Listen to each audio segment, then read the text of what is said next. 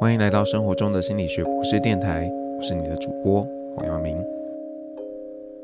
大家刚刚听到的歌呢，是 Taylor Swift 演唱的《New Year's Day》。那当然，因为节目排程的关系啦，今天呢不是 New Year's Day，是 The Day After New Year's Day。不过呢，也想借着这个日子来跟大家聊一聊，我们到底该不该做年度规划这件事情。那这件事情我知道大家在很多地方都有听到了，然后也很像在这个时候就应该谈这样的事情。那我自己其实是有点反骨的，我并不是特别喜欢做这样的事，但是呢，就觉得嗯，很像在这 podcast 里面还没有跟大家聊过。那我大概在四年前呢，有写过一篇文章谈这个呃要不要做年度规划这件事。那我想就借着这个机会吧，就是检视一下四年前自己写的东西。然后也想一想，哎，自己现在呢，对于这个年度规划有什么样的一个看法？那，我就要很羞愧的跟大家谈一谈我这个四年前写的东西。那四年前呢，我的几个目标，第一个要暴富，变很有钱，然后要变瘦变美，然后要写出很多篇十万阅览人次的文章，每天坚持走一万步，然后跟家人一起去旅行，多认识一些新朋友。照顾好自己的身体，最后一个现在看有点好笑，练练出八块腹肌。好，那在这些里面呢，我当时的一个建议就是，大家可以依据这个东西务不务实，以及呢，你有没有动机想要成就这件事来做一个划分。那在这里头呢，就会你会发现有一些事情其实不太务实的，比方说暴富，这就是一件不太务实的事情。然后虽然你很有很强的动机，可是也很难做到。但是呢，如果你说像这个每天坚持走一万步，哎，这其实相对是可行的，然后又有动机嘛，所以这样的事情就比较容易去实践。所以我当时就鼓励大家可以用这样的方式呢，来去盘点一下自己的年度的一个规划，然后才不会说啊，这个年初规划，年末检讨，那而是希望呢，真正能够带来一些嗯变化的。好，那大家如果有兴趣的话，这一个文章的连接呢，在这个呃这个节目的介绍那边，大家可以去找来翻一翻。那我们就进入今天的正题，就是要不要做年度规划？那我想呢，先做一个简单的分类。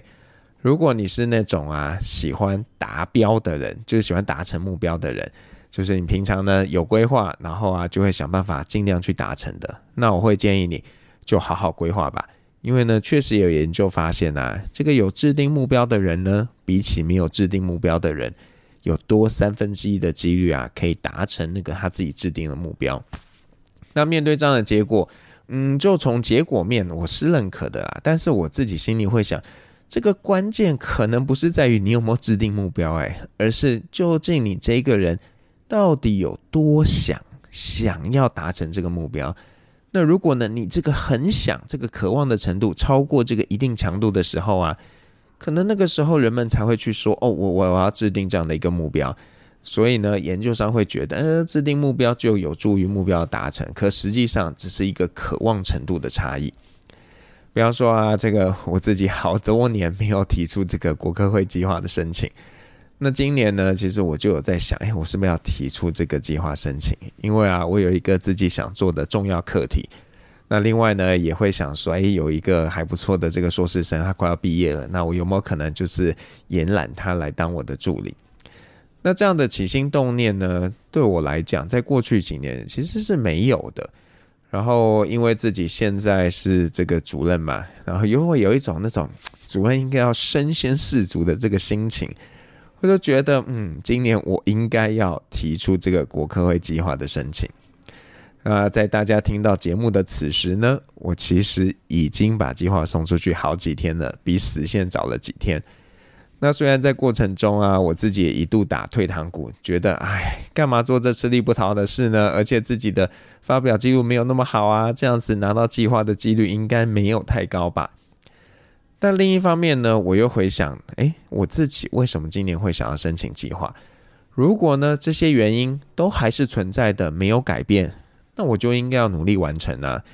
即便呢，知道自己的胜算可能不高，但也是要尽力去做好这件事。那这是我的心情。那如果呢，你是那种哎规划能力不太好的人，然后总是呢被别人制定的 KPI 追着跑的那种人啊，我想啊，自己制定计划，嗯，这个你可能没想过要做这样的事吧？那这样的人到底要不要制定年度的这个规划呢？嗯，我就老实说了，我觉得大可不用，因为你们就算制定了，你也没有打算要去实践呐。那这样的年度规划有跟没有其实没差嘛。那就像我这样的老大呢，他会跟我说啊，你要我计划干嘛？反正呢，计划也没有用啊。不过呢，或许为了要让我家老大可以稍微规划一下自己的生活，我就呢帮大家整理了几个建议供大家参考。我想第一件事情呢，就是你要去思考啊，自己有哪些想做的正经事。OK，这里我们定义的正经事。然后呢，把它稍微排序一下。如果你不知道怎么排序，你就问问自己啊，诶，这件事情对你来说有多重要？还有啊，这件事情对别人来说有多重要？那如果一件事情呢，对你还有对别人都一样重要，或者是说都很重要，那这个排序啊，就应该是最前面的。那第二个序位呢，就是那种对你自己重要，但是对别人不重要的事情。然后再接下来呢，会是那种呃，对你自己不重要，但是对别人是重要的事情。那最后呢，你说呃，那个那对我们跟对别人都不重要的，那当然就不要考虑啦。所以这是第一个你该做的件该做的一个事情。那第二件事情呢，就是针对那个你最想做的事啊，我建议你可以拆分成不同的里程碑，并且呢，设定一个合理的一个进度规划。比方说啦。你想要达成的事情是呃减重五公斤，那你们就可以设定啊自己要在呃前两周要减重一公斤，那之后呢再以每两周减少零点五公斤的方式来推进。那么就算呢在这种感觉不是特别积极的规划里面呢，你理论上呢九周内也会达成目标。那很多时候啊我们呢因为没有把这个大的目标拆解，然后啊也没有制定合理的进度，就很容易会感到挫折。或者呢，因为根本没有进度的概念，对自己没有约束力，进展也非常的缓慢。那我想很多人可能不想要做规划，呃，不管是一般的规划或者是年度规划，可能一个背后的原因是那个他们真正想做的事啊，就别人觉得你就不要做这件事啊，这不值得做。那因为不值得，就会觉得啊，那我干嘛要做规划？就像啊，如果啦，我家老大跟我说。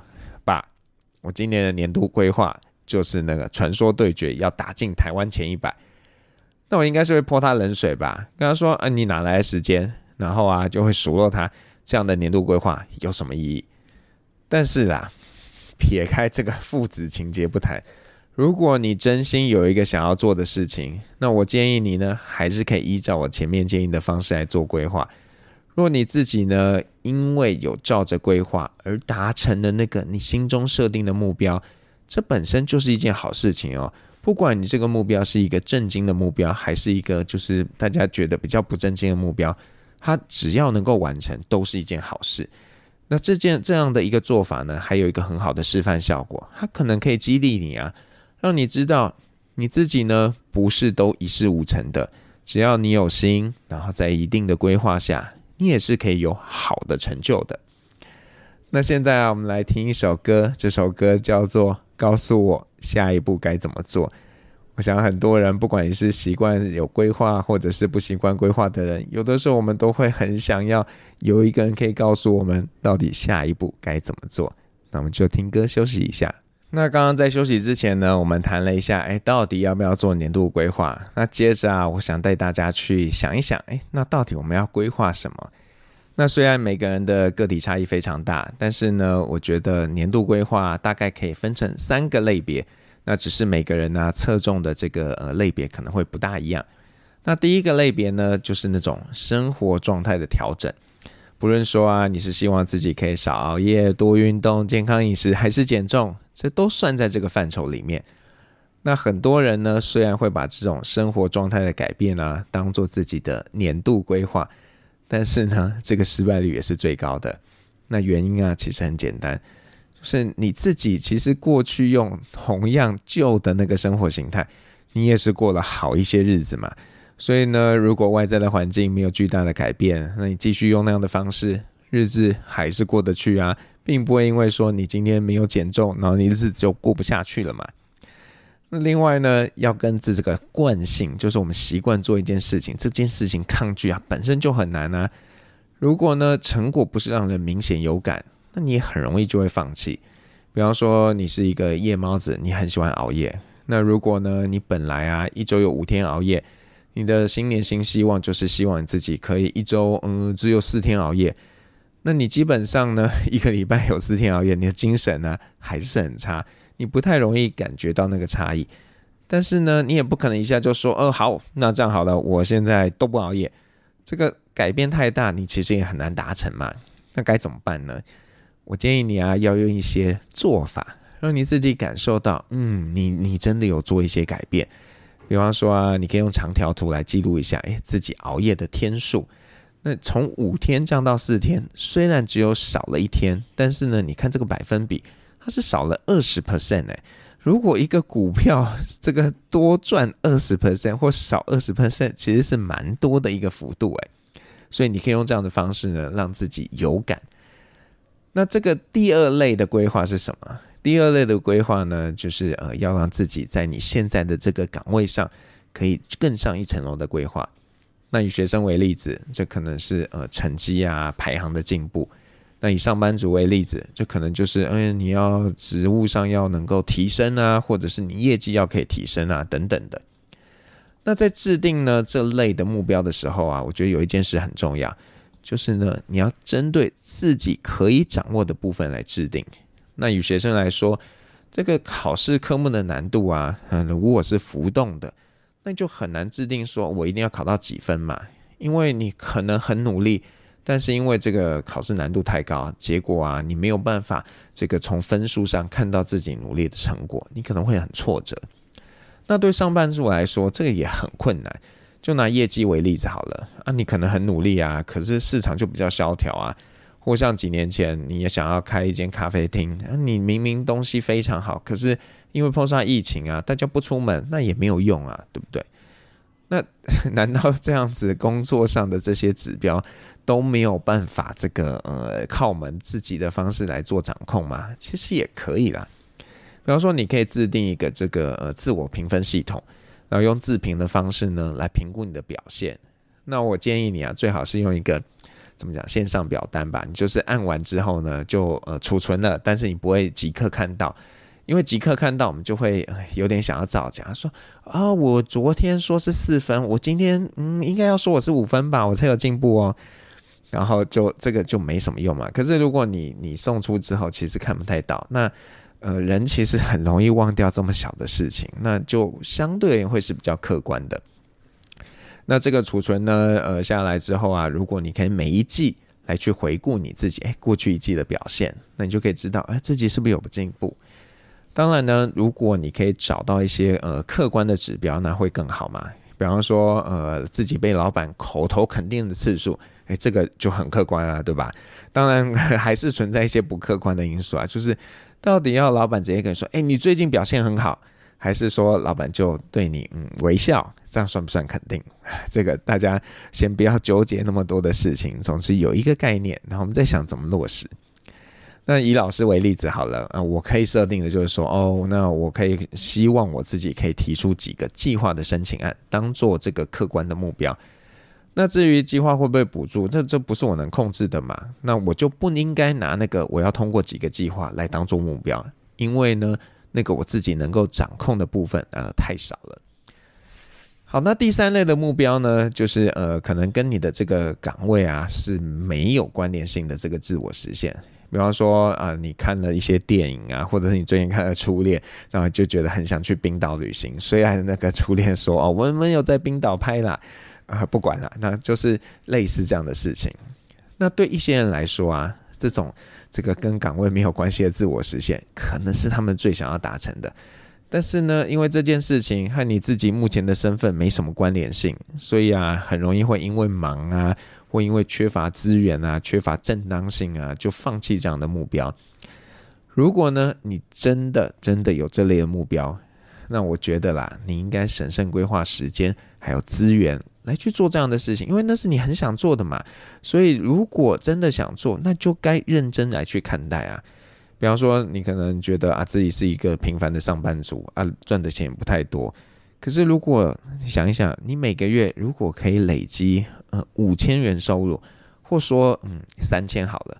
那一年下来，你说你要去东南亚旅行，可不可以？其实绝对是可行的。那如果要去比较长途的旅行，那可能每个月就要再多存一点点。那我想表达意思就是说，只要呢这个目标是合理的，那有好的规划，并且呢按部就班，那还是有可能会达成的。即便呢这个目标它可能跟你这个呃自身工作没有关联性，又不是跟生活有关的。有心想要做，它就有可能可以被实践。那对每个人来说，你这三类可能你侧重的都不大一样。那没有人可以说哪个一定是呃最好或者是对的方式。你要知道，这个你自己制定好属于你自己的方案，那个就会是最好的方案。好，那呃，这个从前面听下来啊，大家可能会觉得，嗯，洪老师一直在强调说要设定合理的目标。那我应该不觉得人们应该设定一个伟大的年度目标吧？嗯，我我不会否认啦，某种程度上来说很像是这样。那我觉得这个跟我个性有一点关系吧。我自己是属于那种比较嗯保守踏实的人，虽然呃思维上是不保守啦，但是做事情上面我我相对是比较踏实的。那我不喜欢说我就画一个大饼，说我要怎么样。然后呢，你明明知道自己不可能实现那个目标，那还去跟别人说啊，我我要做到那样，这个不是我的风格。但是啊，如果你跟我不一样，你是那种有胆识要去逐梦，我就是要成立什什么样的目标，有一个很伟大的方向，这绝对是一件好事。只要呢，你努力实践，还有一个很重要的是，不要害怕失败。这样的话，那就勇敢去逐梦啊。那这边要跟大家分享一个呃，美国的探险家。诺曼沃恩他有一句话，他说：“Dream big and dare to fail。”那这个就是说啊，梦想要远大，然后要勇于失败。像很多时候，我们都只看到梦想要远大这个前面，而忘记要提醒自己，也不要害怕失败。如果你可以做到这两点啊，你就勇敢逐梦嘛。不过呢，我还是要说啦，这个还是要回归各位自己的一个本性。那如果呢，你是跟我一样比较那种踏实派的，那你就设定一些对自己稍微有一些些挑战的目标。那如果你是那种啊啊要有远大梦想，那如果你是那种呢要有远大的梦想才有这个冲劲的人，就帮自己设定一个超高标啊，而且想办法去努力达成。但不管呢你是设定哪一种目标，都建议你啊一定要定期检视自己的状态，并且呢动态做一些调整。那才能发挥最大的效益。那呃，就欢迎大家在这个 这个 podcast 底下留言，跟我分享你今年的目标。那等到二零二三年年底的时候，我们再邀请大家来跟我们分享你今年的目标有没有达成。那我很像也应该跟大家分享我今年的目标。嗯，今年的目啊，不是说今啊，对，今年的目标，二零二三年的目标。第一个呢，希望可以呃，这个生活中的心理学博士电台可以周更，周更至少要周更。然后呃，你说这个收听人次，这个就不是我能控制的，但我希望它可以成长，好不好？很很这个嗯，委婉的说，希望可以成长。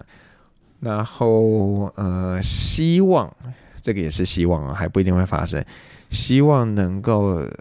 有一本书出版，然后，呃，我们当然心中有一个想象啦，可能要写什么，但是先保个密，以免到时候写的不是那个主题，有一点尴尬。那二零二二零二二是有点疯狂啦，因为刚好有一个别的稿件，所以一年出了两本书，我觉得这实在是太累了，所以二零二三应该就是一本书来多做做这个规划。然后因为计划送出了嘛，所以也希望。就是计划能够通过，然后可以真的去做。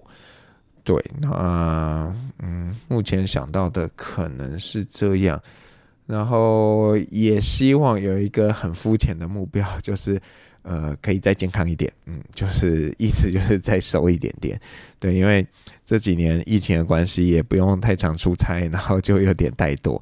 那回想到自己二零一九年还说要八块腹肌，我实在是汗颜呐。那就希望今年可以呃更健康一些。那如果你是 KKBOX 的用户呢，呃，最后你会听到一首歌是张惠妹演唱的《缓缓》。那我蛮喜欢里面的歌词，因为他就说：“缓缓的，要我们等等；匆忙的、敷衍的，都停了，不急了。换换这个需要透气的我，世界说你该有新的步调往前走。”我想在每一年的一开始，我们可能都会有一点紧张，有一点急躁，觉得今年得一定要成就些什么。但是呢，不要急，不要急，照你自己的步调。然后设定一个方向，慢慢的前进。只要确定是往你期待的那个方向前进，那走得快，走得慢，其实都是好的。生活中的心理学博士电台，我们下次再见。